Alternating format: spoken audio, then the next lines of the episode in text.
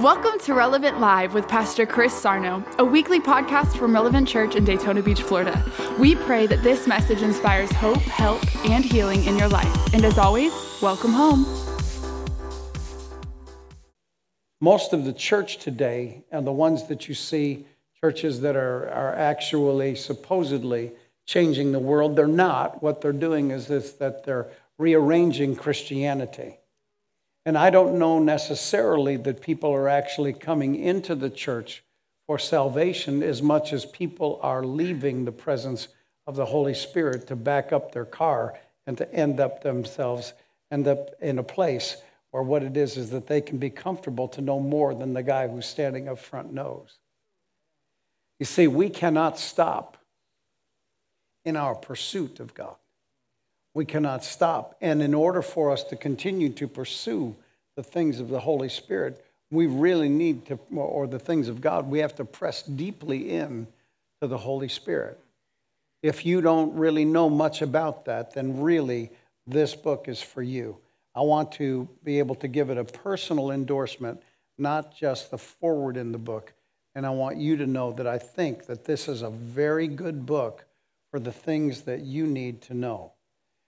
Now, what I'd like for you to, to, what I'd like for us to talk about this evening is I want to talk about the reasons for praying in the Holy Ghost. You know, a lot of times people don't really realize that they do. Some people who are in this room, you're not really filled with the Holy Ghost. What it was was that you saw what somebody else did, and you decided that if you did the same, then all of a sudden you were going to have an experience that the very same way that they did. And that's not true. The world calls it glossolalia, while the Bible talks about it as speaking with other tongues. If you remember in the book of Isaiah, chapter 28, the Bible talks about us as that with other tongues, he is going to speak to, to his people. It's with other tongues that you begin to gain understanding. It's with other tongues that your life, your future, your family, and the people around you begin to experience a divine presence that you can't even understand nor explain yourself. And so, what I want to do is, I want you to realize that speaking in other tongues actually is primarily, primarily a devotional gift. It's what a person does during their devotional time. You'll run out of things to be able to pray. I mean, if you uh, pray in three languages or four languages, you know four languages or whatever, that might take you 15 minutes if you know four languages to run out of everything that you know. But when you begin to allow the Holy Spirit to pray through your life, you don't run out of things to pray for or about. In Romans chapter 8, verse number 26, the Bible says, For when we know not to pray for, we don't know what to pray for. It didn't say you didn't know how to do it said you didn't know what to pray about. He said, The Spirit Himself maketh intercession for us with groanings which cannot be uttered in, per, in, in actually articulate speech. And so, in order for us to grab onto the PowerPoint so you can see these kinds of things, the Apostle Paul said it like this. In 1 Corinthians chapter 14, verse number 18, he said, I thank my God that I speak with tongues more than you all. I like what the Message Bible has to say in this particular uh, portion of Scripture. It says, I'm grateful to God for the gift of praying in tongues that He gives us for praising Him, which leads us to wonderful intimacies we enjoy with Him. I enter into this as much or more than any of you. He said, I'm doing this more than the rest of you. He said, I have discovered the value of speaking with other tongues. Now, whether you realize this or not, it is the Apostle Paul's gospel of the Lord Jesus that you have believed. You haven't believed what Peter said, you didn't believe what, what actually John said. You and I are actually the portion of the Gentiles that, that God had given the Apostle Paul to preach to. We remain there and will be there, and we are so grateful that we have been grafted into this tree that was a natural tree, and we actually, as a wild branch, were able to be grafted in. And so he said that I've discovered the value of being able to speak with tongues more than all of you have.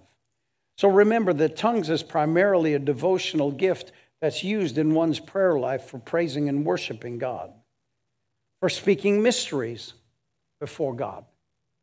Praying in the Spirit actually begins to speak mysteries and for building oneself up on their most holy faith. In 1 Corinthians 14 17, and we'll go through all of this. And the reason why that I'm going to do this in this way is because I want you to know what the Bible says. Because faith cometh by what? And hearing what? See, most people, when they even pray for people to be filled with the Spirit, they don't even use the Bible. You see, unless you have, unless you have a biblical understanding, or what you have is you have a biblical standard that you are um, actually placing your faith upon, then how do you know that what you're doing is not an impostor or it's not even God at all? See, I've told people for many years that if the Word of God is not our focus, how do we know that the Jesus that we worship is not an impostor?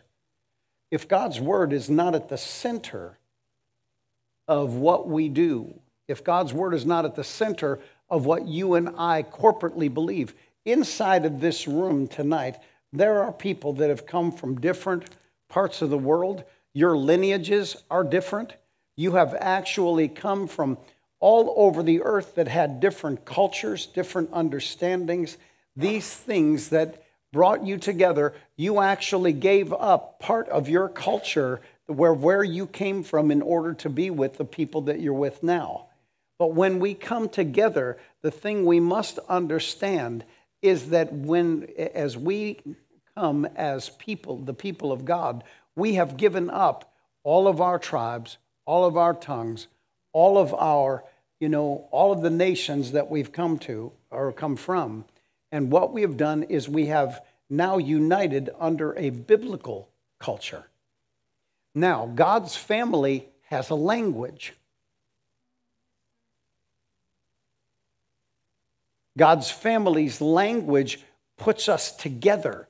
There is no more division between us when we embrace God's language for us. Now, do you remember in the book of Genesis, chapter 12, where the Bible talks about the Tower of Babel? Remember, the angel of the Lord came down and said these words. He said, The people are as one, they speak as one. God said, Well, okay, I'll go down and I will confound their languages. And what happened was one guy said, Pass the bricks in Spanish. The other guy said, I'm not going to take them from you in Polish. And so what happened was, was that it actually drove people from each other. A single language brings us together, many languages drive us apart. Because we may understand the words, but we may not understand the meaning. And what happens in prayer in the Spirit is that you begin to understand why God said what He said, not just what God said. And so you and I, although coming from so many different parts of the world, we then come under one understanding. Why? Because we begin to speak God's language. And as we begin to speak God's language, we then begin to understand God's language and what he meant. So he said in 1 Corinthians chapter 14, verse number 2, this is what the apostle Paul writing said this. He said, "For he that speaks in an unknown tongue speaks not unto men, but unto God, for no man understands him." He said, Nobody knows of it. So when you speak in a tongue, nobody understands you. You don't understand yourself. People say, Well, you know, I, you know, I'd really like to, you know, um, I'd really like to know what I'm saying. Well, then that's where three verses later he says, He that speaks in an unknown tongue, let him pray that he may interpret. But see, I understand that, but you don't know what you're saying. Just remember that. Neither, neither does the devil. He doesn't know what you're saying. if anything, what he does is he gets tremendously frustrated over the fact that you are in communication with God and he knows nothing about that. And when you're in communication with God, actually praying the perfect will of God, and we'll talk about that in a moment, that when you are there, all you do is you frustrate hell. You are populating heaven and you are emptying hell. Remember, hell, the only thing hell can do is lose, they can't gain. All they can do is lose. Every one of us was on that hell-bound train from the time that we were born. So all hell can ever do is lose me. It can't gain me. It already had me. So he, he said this, howbeit in the spirit, he speaks mysteries. In Jude verse number 20, the Bible says, But you, beloved, he said, building yourself up on your most holy faith, he said, praying in the Holy Ghost, which will keep you in the love of God. See, praying in the Spirit will actually keep you in God's love. It'll keep you loving people that are unlovely. It'll keep you trying to understand people that you would rather just kind of write off and forget about. Praying in the Spirit actually builds you up, and, and then the um, temptations and the consequences of life as you're being built up, all of those things will go underneath your life. Those things are so important for you to know. So we must not be as concerned about speaking in tongues so it may be interpreted as we are in maintaining the blessing that tongues produces in our lives. Howard Carter said this. Howard Carter, actually, an Assembly of God minister, had said almost a generation ago when he was spoken of as being the individual that understood the gifts of the Spirit more than any other human being. And he said these words He said, We must not forget that speaking in other tongues is not only the initial evidence of the Holy Ghost's filling, but it is also an experience for the rest of one's life to assist in the worship of God. It must be a constant flowing stream that must never dry up, one that will enrich your life spiritually. So, what is praying in the Spirit? In 1 Corinthians chapter 14, verses 14 and 15, he said, For if I pray in a tongue, my spirit prays, but my understanding is unfruitful. So, what's the conclusion then? He said, I'm going to pray with my spirit, and I'll also pray with the understanding. I'll sing with the spirit, and I'll also sing with the understanding. So remember this praying in the Spirit is when my spirit, by the help of the Holy Spirit within me, prays. You are a spirit being, and the spirit of man needs to fellowship with the Spirit of God. So, do we need to pray? And by the way, this is just my preliminary, so give me a break. I'm just trying to get through my introduction. So, we, do we need to pray? Some people think it's not necessary to pray because God's running everything in the world anyway. God has his way anyway. Well, God's in control, really? What's he in control of? The murders? The abortions? The rapes? The homelessness? The helplessness? The hunger? God's not in control. But it seems as though he left someone in control. So that isn't true. If it were true, God would force people to get saved. God would force you to tithe. Why is it the greatest, almost the greatest temptation of your entire life? Is when you have to write that check, when you have to put that PIN number in. Why is that? Because that just so happens to be the only other God on the face of the earth. There's only two gods. Your Corvette's not your God, neither is your Benz. Jesus said you cannot serve God and money. There's only two gods. Every person has one or the other. So you see, if, if it were true that God was in control, He'd force people to get saved. He'd force them to go to church. He'd force them to stop stealing, to stop lying. The only people God is, control in, is in control of are those who surrender to Him. Please remember that we're living in a hostile world, a world of people who do not know or do they even want to obey God. People were influenced by demons and evil spirits. In 2 Corinthians chapter 4, verse number 4, here's what the Bible says.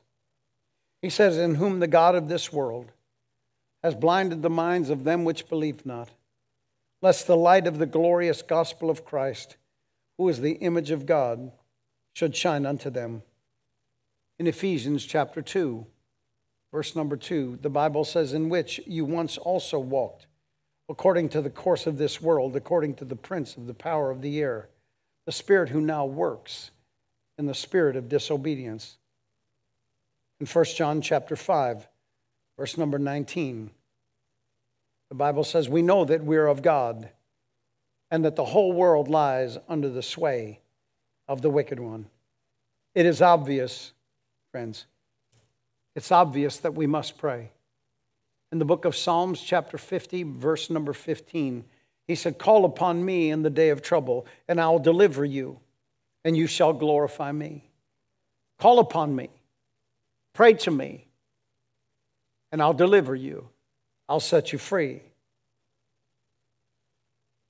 You see, why does God ask you to pray if He was going to do something for you regardless? One dear, desperate soul prayed this way. They said, Dear God, if I were you and you were me, I would help you out of this mess. Therefore, I know you'll help me out of this mess. So, what are the reasons that we pray in the Spirit? This is what is important to you. Once you learn these reasons for praying in the Spirit and you know what it does, it'll make the difference for you. And really, you have to have the difference made for you. See, we could have Holy Ghost meetings every day, but if you don't know what you're Holy Ghosting about, you just go home and say, Man, I'll tell you what, man, when I was 25 years old, man, we had some meetings. It was just really so, absolutely so awesome. And Pastor Chris used to get up, man, the Holy Ghost would fall, people would start running around the building, and man, and they'd fall on the floor and they'd just start crying out to God. They'd start laughing. Some people would be laughing, another person would be crying, man, then somebody get healed. But if you don't know how and you don't know why, sometimes that doesn't help. So here's reason number one for praying in the Spirit. Reason number one is that we can pray especially or specifically for those that we care for. When you pray in the Spirit, you can pray specifically for those that you care for. In Galatians chapter 4, verse number 19, he said, My little children. He said, For whom I labor in birth again until Christ is formed in you. Notice there, my little children. In other words, you're my babies because I led you. There are people that you've led to Christ. Let me ask you a question. And you, you can answer this for yourself. When was the last time that you brought somebody to church? When was the last time you led someone to Christ? When was the last time you took a couple hours and just decided you were going to pray in the Holy Ghost?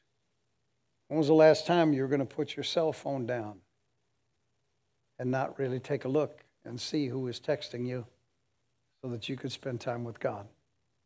You see, praying in the Spirit, actually, reason number one is praying in the Spirit gives you the opportunity to pray specifically for those that you care for. You don't have to worry, you don't have to fret, you don't have to wonder if God is ever going to come through. You pray for them until Christ be formed in them, and you can't, you can't just keep going and, oh, bless them, Lord you know, just bless them, Jesus. No, what it is is that you pray with your spirit, and when you pray with your spirit, the Holy Ghost, knowing what to pray for at that moment, changes what you're praying for into what is necessary for that situation. So, point number one was that he said, My little children, for whom I labor in birth again. So remember this is that it's almost like seeing someone get delivered is almost like you mothers when you had kids. It's bloody. But boy, in the end, it brings a tremendous amount of joy when you see them free. And praying in the Spirit is what makes that happen. Point number two. The second reason why that you pray in the Spirit is this is that it allows God to arrange protection and deliverance from all harm for you and your families or anyone you pray for. In the book of Isaiah, chapter 59, verse number 16, take a look. It says, He saw that there was no man, and he wondered. He saw that there was no man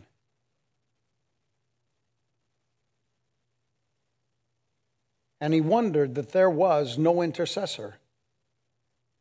Therefore, his own arm brought salvation for him, and his own righteousness, it sustained him. Now, look at verse 19 as far as intercession is concerned. Take a look. He said, So shall the fear of the name of the Lord from the west, and his glory from the rising of the sun, when the enemy comes in like a flood the Spirit of the Lord will, will lift up a standard against him.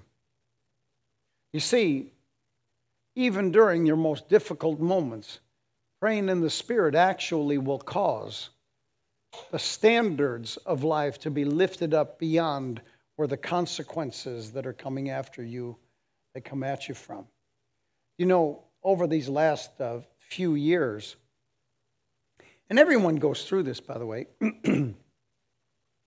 But over these last few years, as, as, we're, uh, um, as we're transitioning, like most everyone I know probably is, as we're doing so, man, we have had a tremendous amount of excitement around us. Uh, a lot of excitement.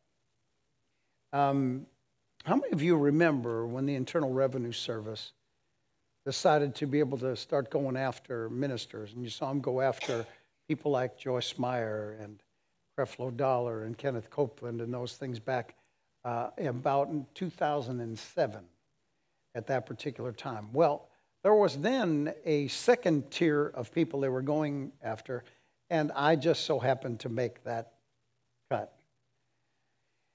And for three years, I had the government attempting to, to make me a criminal so that they could go public about something that they felt that I was a criminal about. But they could never do it because you see, when you pray in the Spirit, God delivers you. The standards are lifted up against that. It did not look good for some time, but it doesn't matter. All you need to do is you need to set your face like flint, put your tongue in motion, and allow the Holy Ghost to pray through you the deliverance that God has for you and for yours. And so here he said that. And I, we have other things too, and I maybe sometime I'll touch on those things that happened during that time. But as we're going through all of that stuff, we need to continue to pray in the Holy Ghost continue to actually lift it up. You see, eh, here's number three. Number three, the third reason for praying in the Holy Ghost is, is it's going to allow the Father to draw people to Christ. You praying in the Spirit for that family, for your neighbors across the street, for the teller at the bank or the person who works at the 7 Eleven you don't know. But every time you see, every time you see a, an ambulance go by, there's a family that's just been touched. We were on our way to the airport this morning, leaving Chicago, and, and as we were, a funeral came up in the opposite direction. Thank God. It was the opposite direction. But I started thinking about that family. I started thinking about all of those people in all of those cars that this person had influenced. And how now that that family was going to have to live life without that person that they love so dearly. You see, those people need our prayers. In John chapter 6, verse number 44, it, it, the Bible tells us this it says, no, one, no man can come to me unless the Father who sent me draws him. In the book of Isaiah, chapter 66, verse number 8, it says, Who has heard such a thing? Who has seen such things? Shall the earth be made to give birth in one day?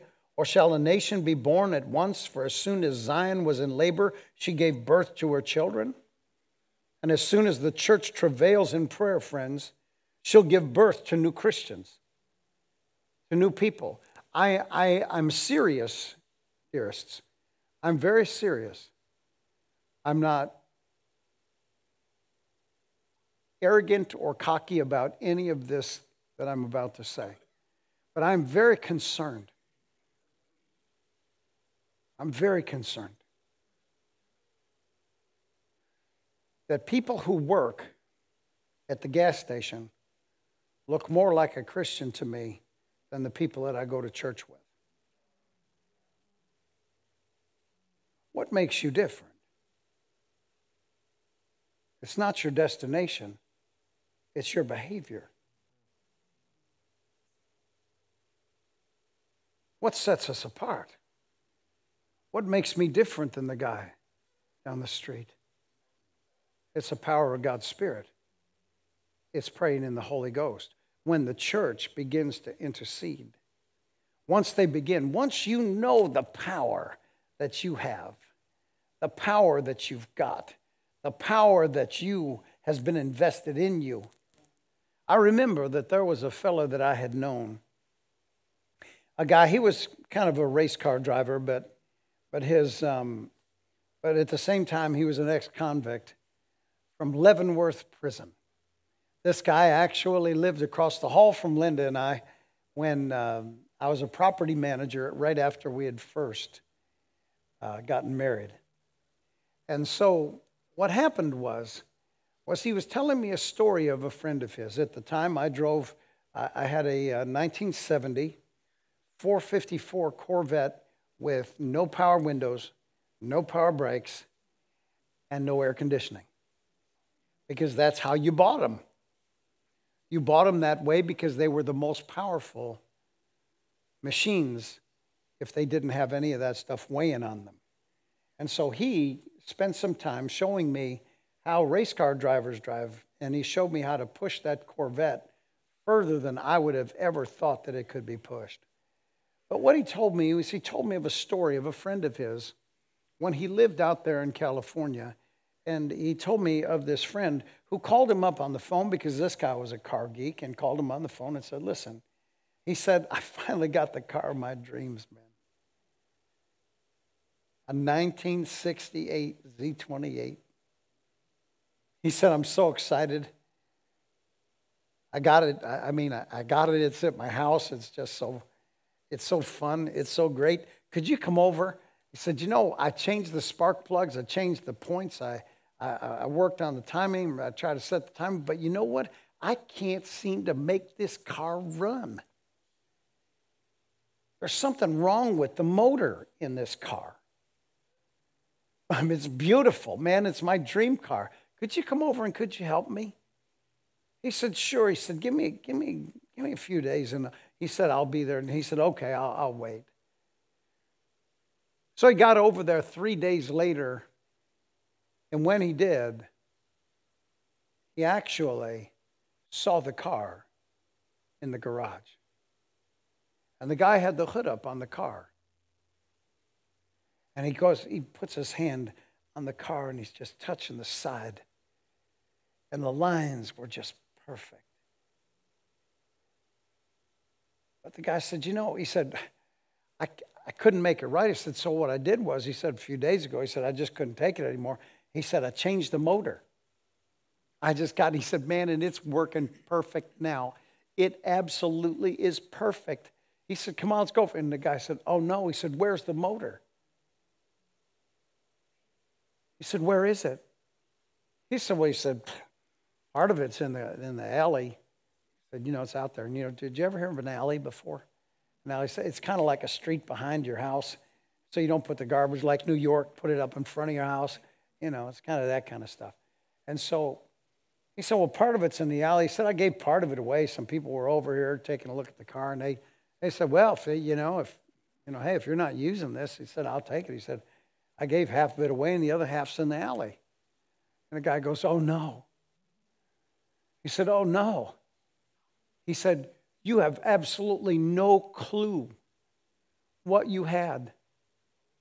He said, When you buy a Z28, Z28s were made with big Z's and small 28s. You have one that has a small Z and a big 28.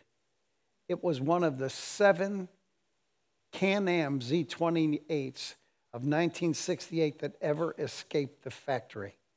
And this guy fell upon one of those cars, but he couldn't make it run because he didn't know what he had.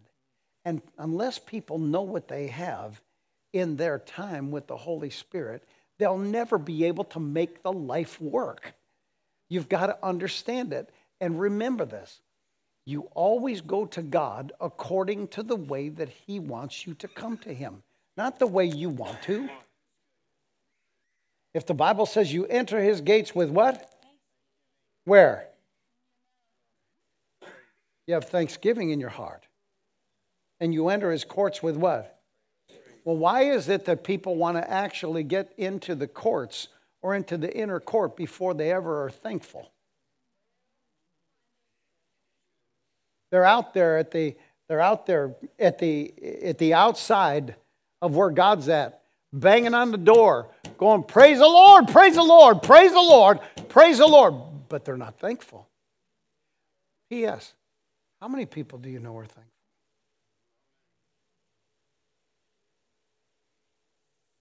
You see, you enter his gates with thanksgiving.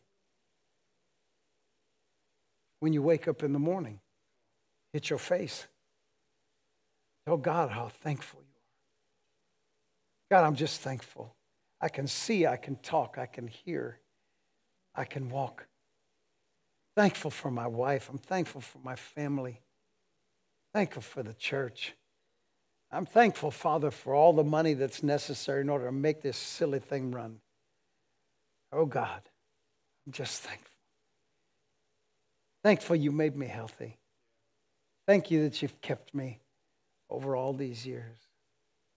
Thank you that you didn't give me a crazy wife. Thank you. She's not crazy. So, as soon as the church travails in prayer, she's going to give birth to new Christians. You see, God has actually brought salvation to every person on the face of the earth. This baby of the earth is at full term, but can't be birthed until you and I pray in the Spirit to see that baby brought into this world. The Apostle Paul said, I travail in birth again. Again. Again. Again. That means you might have done it for them before. But one time wasn't enough. Just because you had eggs doesn't mean you had eggs. In 2 Corinthians chapter 4, verse number 3, he said, But if our gospel be hid, it is hid to them that are lost in whom the God of this world has blinded the minds of them which believe not, lest the light of the glorious gospel of Christ, who is the image of God, will shine unto them. Number four, reason number four, why praying in the Spirit is so important, is that we pray God's plan for our future into being. Every one of us in this room has dreams. But after a dream doesn't happen, hope deferred makes the heart sick.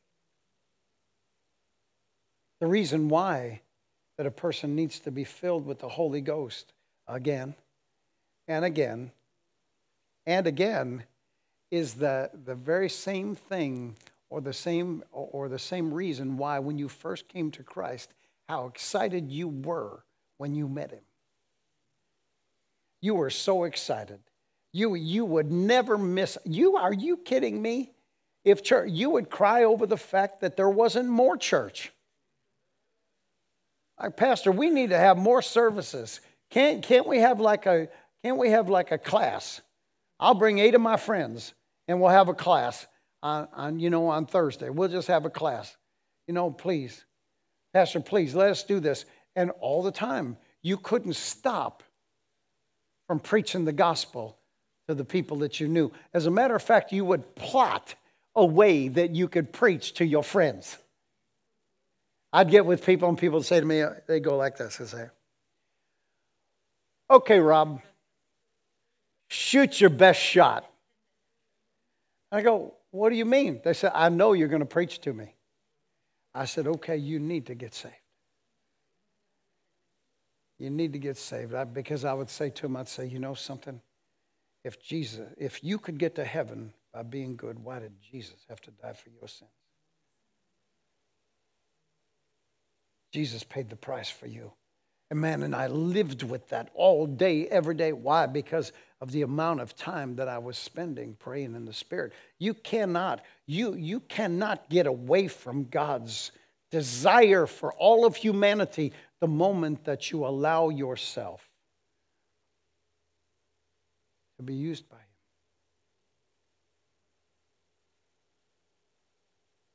All of life revolves around this fact that God is not a man that he should lie. But the believer's life revolves around something different. He said, I beseech you, therefore, brethren, by the mercies of God, that you would present yourself a holy, holy and living sacrifice, which is your reasonable spiritual worship. And he said, when you think of what's been done for you, and I'm giving you two translations or three at the same time. He said, when you think of what's been done for you, he said, How could you do any less? He said, Therefore, he said, Do not conform to the behaviors and the customs of this world, but let God transform you into a new person. Let Him do it. He wants to. Let Him do it. So, we pray God's plan for our future into being. 1 Corinthians 14 2 says this He says, For he who speaks in an unknown or in a tongue does not speak unto men, but unto God. For no man understands him, how, how be it or however in the Spirit he speaks mysteries. The next verse that we have there, you can uh, you just roll that for me. The next verse we have is Romans 8 26. He said, Likewise, the Spirit also helps us in our weaknesses. I've discovered how weak I truly am. Because the Apostle Paul said, For when I am weak, then am I what? You see, so he said here, he said, the Holy Ghost helps us in our weaknesses, for we do not know what we should pray for. We don't know what to pray. Not the fact that we don't know how to pray, it's you don't know what to pray about. If you still know what to pray about, then you're not praying enough. Because the Spirit Himself makes intercessions for us with groanings which cannot be uttered. In Colossians chapter 4, verse number 12, the Bible says, Epaphras, who is one of you, a bondservant of Christ, greets you always laboring fervently for you in prayers, that you may stand perfect and complete in all of the will of God, mature. He prays that you will stand complete and mature in all of the will of God. Number five, why praying in the Spirit is so important. Is that it will help us to become sensitive to the Holy Spirit's leading and guiding of us. In John chapter 16, verse number 13, it says, However, when He, the Spirit of truth, has come, He'll guide you into all truth. For He'll not speak on His own authority, but whatever He hears, that shall He also speak, and He'll show you things to come. Jesus said, He'll glorify me, for He will take of what is mine and declare it to you. You see, the Holy Spirit will tell us what the fathers have said, or what the Father has said. In 1 Corinthians 2 9, he says, But as it is written, eye has not seen, nor ear heard, neither has it ever entered into the heart of man the things which God has prepared for those that love him. Verse 10 says, But he has revealed them unto us by his Spirit. Verse 12, he says, Now we have, re- we have received not the Spirit of the world. You and I have not received the Spirit of the world, but the Spirit which is from God, that we would know the things that are freely given to us by God. Verse 14, he said this, But the natural man does not receive the things of the Spirit of God. For their foolishness unto him, and neither can he know them because they're spiritually discerned. Why? Me praying in the Spirit actually begins to teach me, begins to show me, oh, how I desire for you. I desire for you to become so hungry for God's Spirit that I can't stop you from going to His buffet every day and living there all day long. Not just actually hanging church upon one of the hooks that you have inside of your life but to actually hang life upon, upon one of the hooks that you have for God.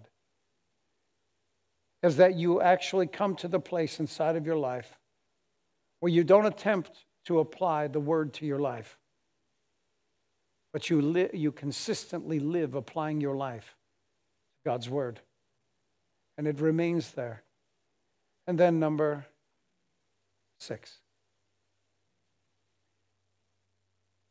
Praying in the Spirit develops power with God and increases the anointing in our lives. Look at Isaiah chapter 10, verse number 27.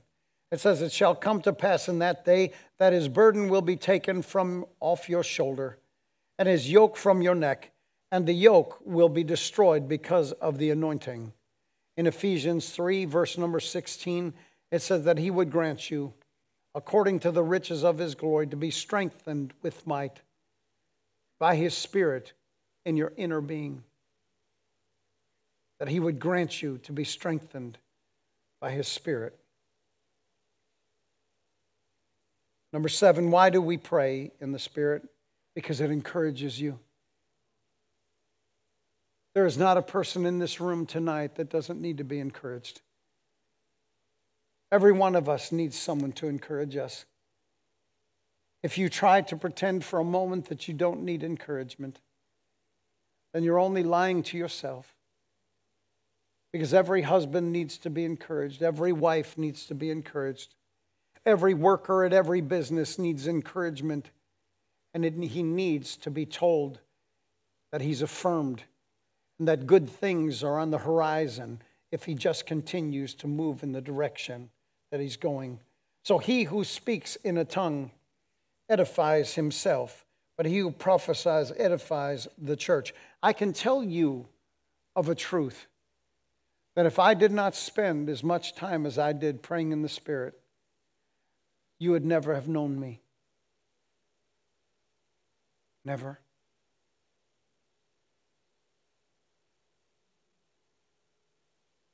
It's what takes you in front of greater people. As tough as any person in this room has had life, I had it too. But the only difference was the amount of praying in the Holy Ghost that you do. God will deliver you. Jude 20, once again, he said, But you, beloved, building up yourselves on your most holy faith by praying in the Holy Ghost You build yourself up, you build yourself up, you build yourself up. You become strong and strong, and all of a sudden, sickness is pushed out of your life. It has no room for you in the Holy Spirit in life. Sickness cannot dwell where the Holy Spirit dwells. Demonic influence cannot dwell where the Holy Spirit dwells. Problems cannot dwell where the Holy Ghost is dwelling. Number eight, why praying in the Spirit is so important is that it brings peace and refreshing to you. Every person in this room needs peace. We need rest. We need rest. There's too much information being pushed at us. There's too many things.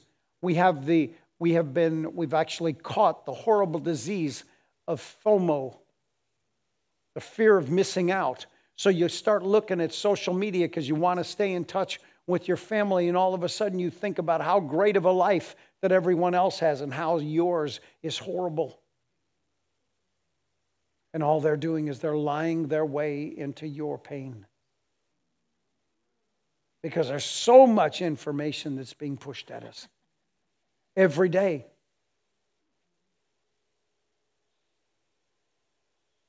I almost want to say to somebody that I know, um, you know how when you get around people and sometimes uh, they've got the, they've got a cold and you kind of catch it too when you're around people like that. That's why I like the Japanese people.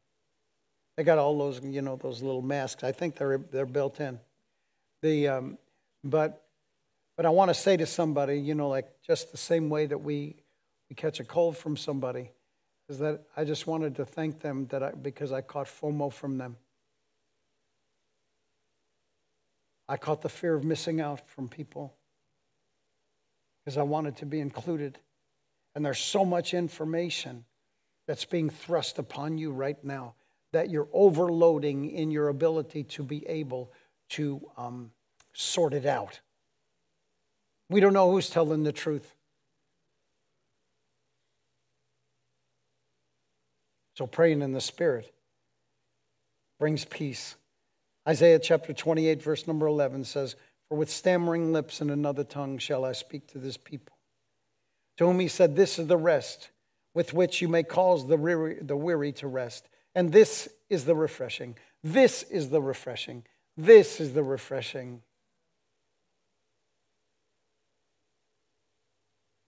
Number nine that praying in the Spirit is fellowship with the Holy Spirit.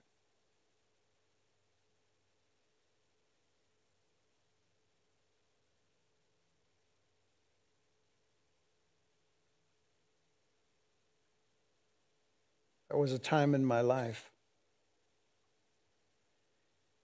that that was everything that I ever wanted.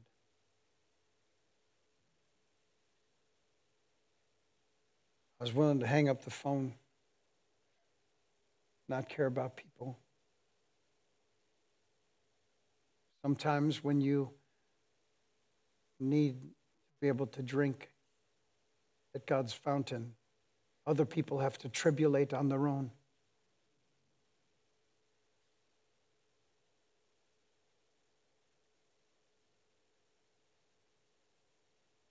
And now I'm so thirsty. You never want to be at a place where your thirst goes away. You're dehydrated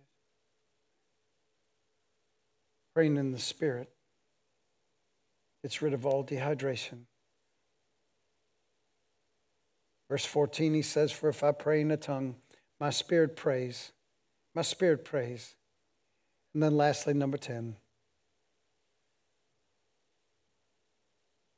is that when you pray in the Spirit, you give God thanks. Very well. 1 Corinthians 14, verses Verse, let's begin with verse number 16. And sometime I, I pray, I mean, I don't think I'll ever be able to do it, but Pastor can do it. But at 1 Corinthians chapter 14 is speaking about two different things at the same time. The infilling of the Holy Spirit is not the gift of speaking in tongues. It is not. If you read 1 Corinthians chapter 14, you'll find that the Apostle Paul is speaking concerning two things simultaneously. And here you see that challenge. Take a look. He said, Otherwise, if you bless with the Spirit, how will he who occupies the place of the uninformed say amen at your giving of thanks, since he doesn't understand what you say? For you indeed give thanks well. But the other person isn't edified. So if what someone does who is inside the church, they all of a sudden just decide to take off in tongues, what ends up happening is other people are just standing around saying, "Oh, that's that's just Pastor Liz. She's that's the way she is. She just goes off. We leave her here. We pick her up about two thirty in the morning. She'll be fine. She's okay. Don't worry about it." She says, "Yeah, you don't need to."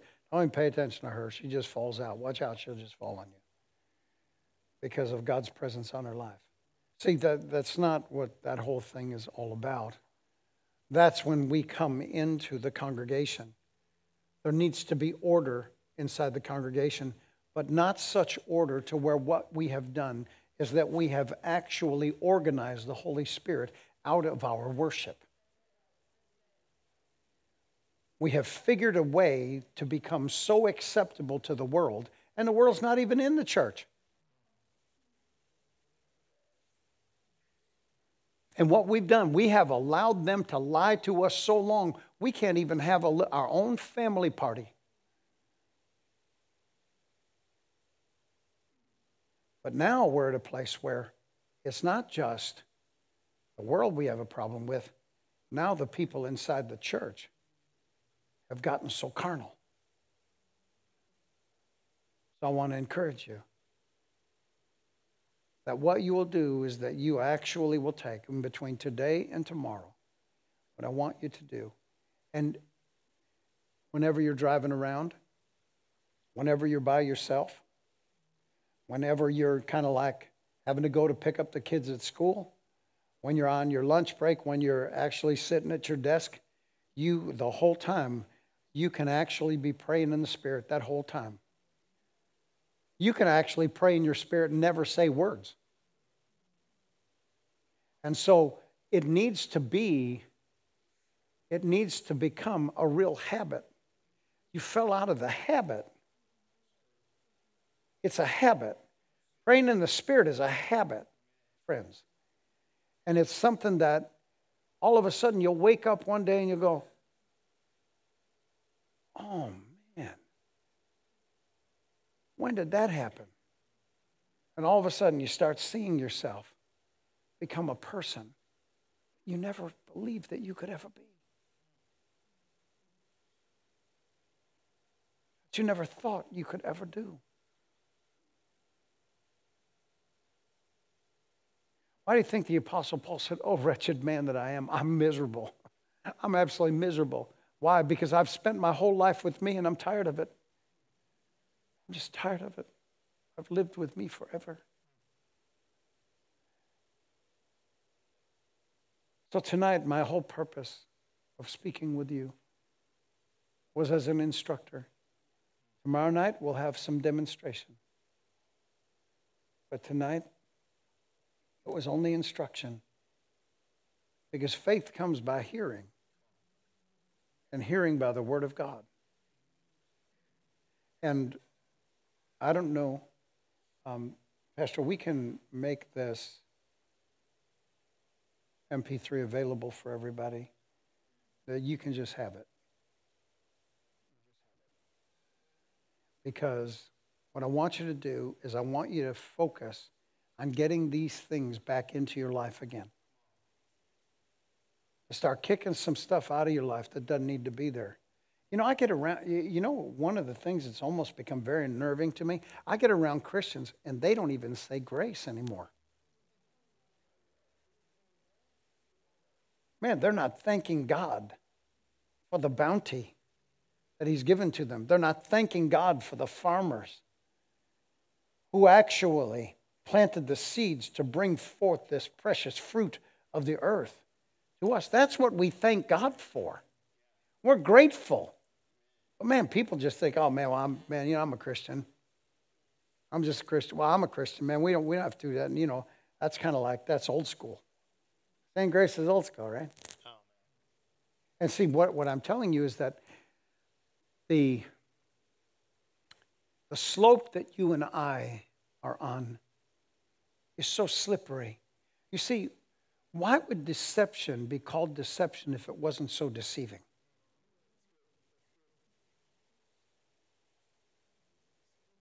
Because it means, the word deception just means it, that you would fool someone so completely that they would never even know it. We have fooled ourselves so completely, believing that what would happen would be is that if we gave up the presence of the Holy Ghost, if we gave up praying for people during a, during a service, if we gave up casting out devils, if we gave up laying hands on the sick, if we gave up praying for people to be filled with the Holy Spirit, if we gave that up inside the service, then what would happen would be is that the world would come into the church because you don't you know that Jesus said that the Father wants his house full.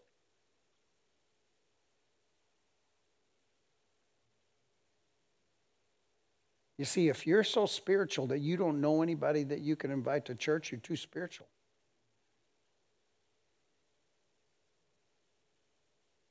You go, you get them. You catch them, we'll clean them. But the problem that we're having is, is that ministers can't be fishermen as well as the people who do the cleaning of the fish.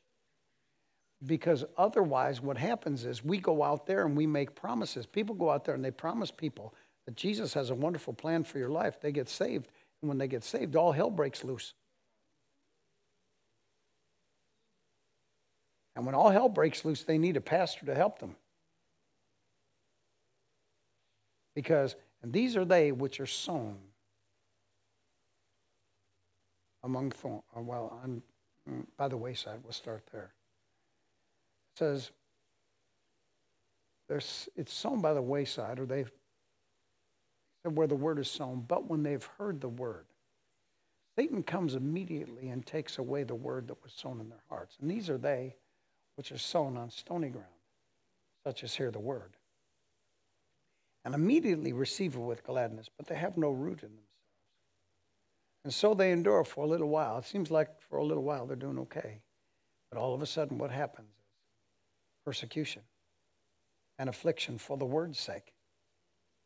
So we're out there going, man, I know what this person's going to have to go through. I don't want. I don't really want to invite him to church. You need to pray in the Holy Ghost more because you need to have the heart of God for other people.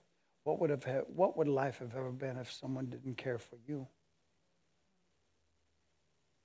If someone didn't come in that mental institution when I was there, what would have happened to me? What would, what would have happened to Linda? We were married for a year and a half. And I went crazy. And if someone didn't come in that place for me, what would have ever happened to her?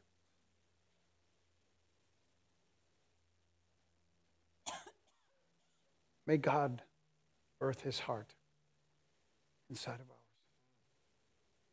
Let's bow our heads and pray. Father, thank you so much that tonight that we dedicate ourselves to you. Say this, Father.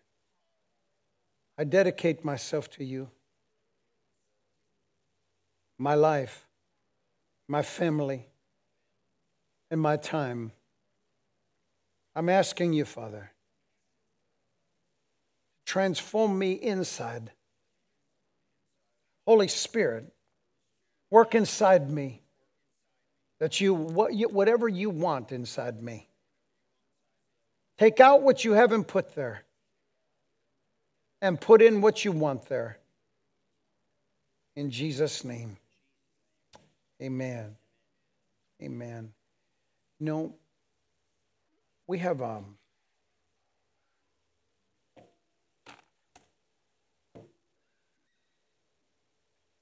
We have a, a mandate from God.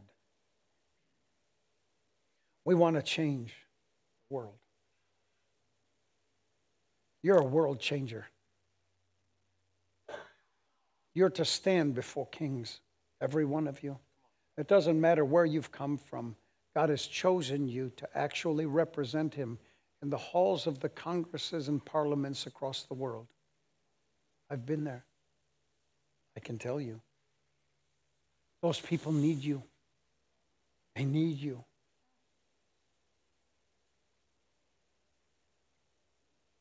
I text one of my friends who's been traveling today. And I just text him, and he's been traveling for a month. And I text him, and I said, Rest, my dear brother. The world needs you. Rest. You must rest. If you need anything, you need rest. May God help us.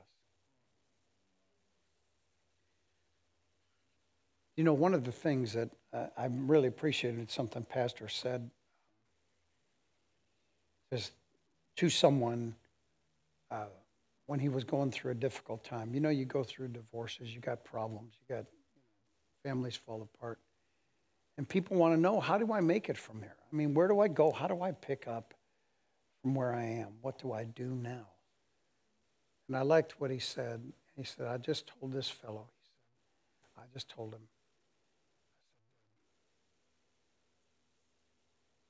you need a soul. That sounds weird. Well, you know what? It's not that weird. Really, what it is, is that you can only get inside your life that which you're willing to give. If you don't make any room for God to make you greater than you are right now, you can never be. If anything, you must always desire to be a greater giver than you are right now. You must desire it. Every person I come in contact with, I want to give. I just want to give. Well, what, what do you want to give? I don't know, whatever they need. Sometimes people need a good word. Sometimes people need to be helped. Sometimes a person needs to be picked up. Sometimes a person needs to be given a meal. Sometimes a person needs a place to sleep. Sometimes a person just needs someone to listen. Sometimes a person needs just someone to understand. But for me, I need seed in the ground. I need that seed in there. And every seed produces after its own kind. If you need someone to love you, you need to start loving more people. If you need more money, you need to start giving more money. What it, whatever it is. Why? No matter what it is. Because why would I say that? Because God always does for you in multiplied form. Let me mention this part to you before we do that. Because I'm interested in faith for you. I cannot tell you that there was a time where there was this absolute huge financial miracle in our lives. But you know what? I don't even know how that Linda and I have been able to be as blessed as we are.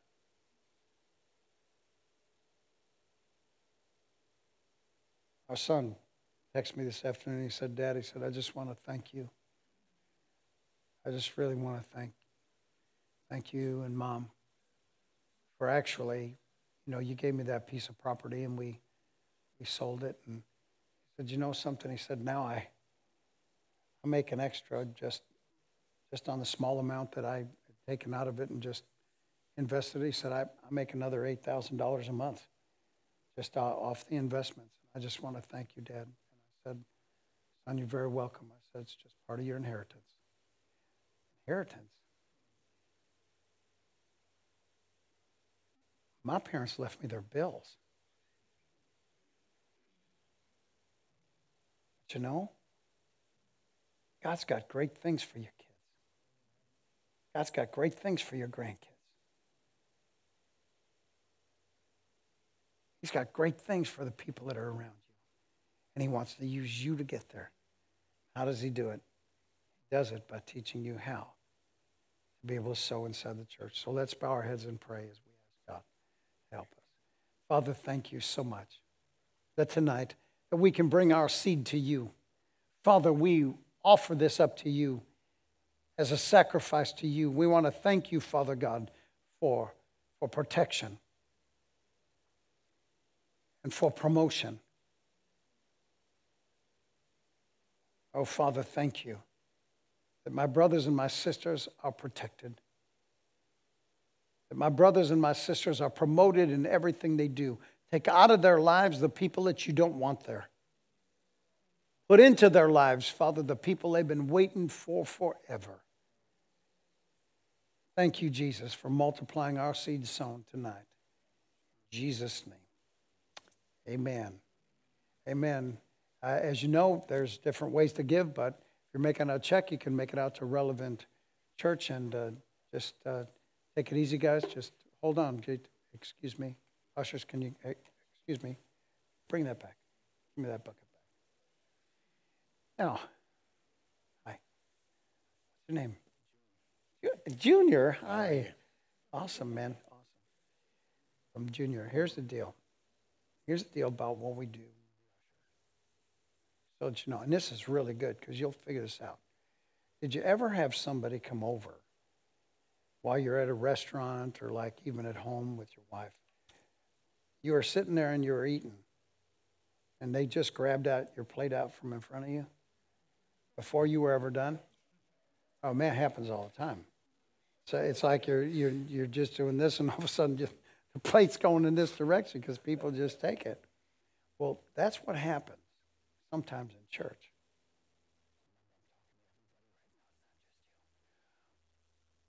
That's what happens in church. Is that a lot of times people are really, really kind of deciding if they're going to sow or not sow. If they are going to sow, what amount they're going to. And so we need to give people a little bit. Ushers, give them a little bit of time. Because that giving, giving to God, is the most ceremonial and worshipful thing that a person could ever do. no matter what, you always stay away from a person who is in the midst of worship.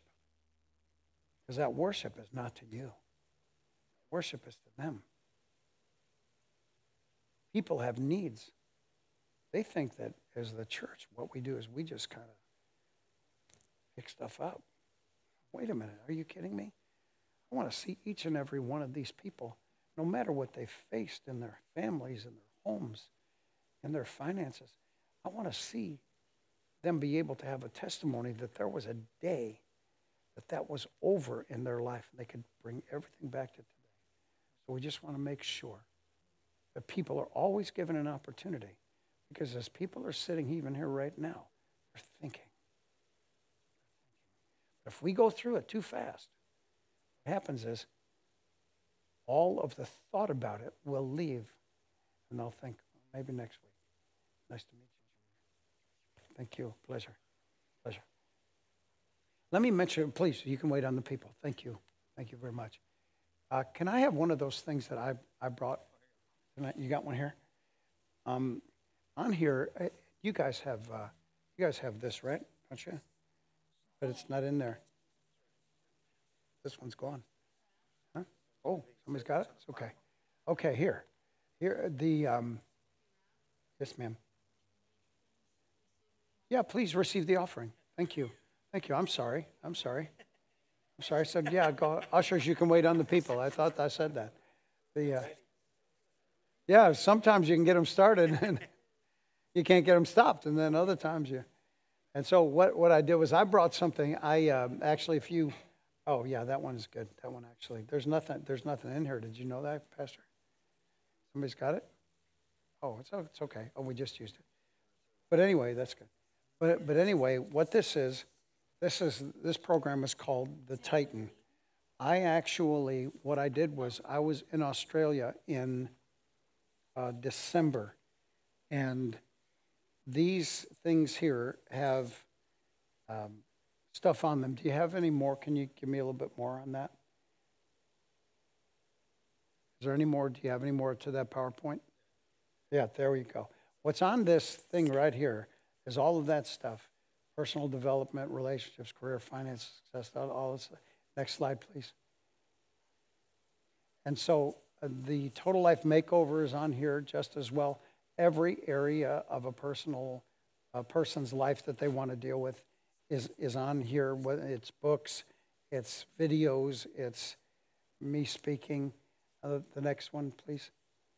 And on the Titan program, because that's another program that's on here, there's videos, there's a workbook, and, and assessments. And this is a this is a coaching program. But all of this, all this is actually um, it's it's an interesting thing, but invest in yourself. They, I um, in in Australia in December, these that you see here actually sold for five thousand dollars a piece. I had some sitting around and told my secretary, "Look, I'm going to take these with me, and what I'm going to do is I want to sell these for 79 bucks." And they sold for 5,000 two months ago. So it's the same information, all stuff is the same on here. And I only brought a few with me. And so if you're interested in that, please do that. Thank you for listening tonight. And so, uh, Pastor Chris, thanks so much. God bless you guys. We'll see you tomorrow.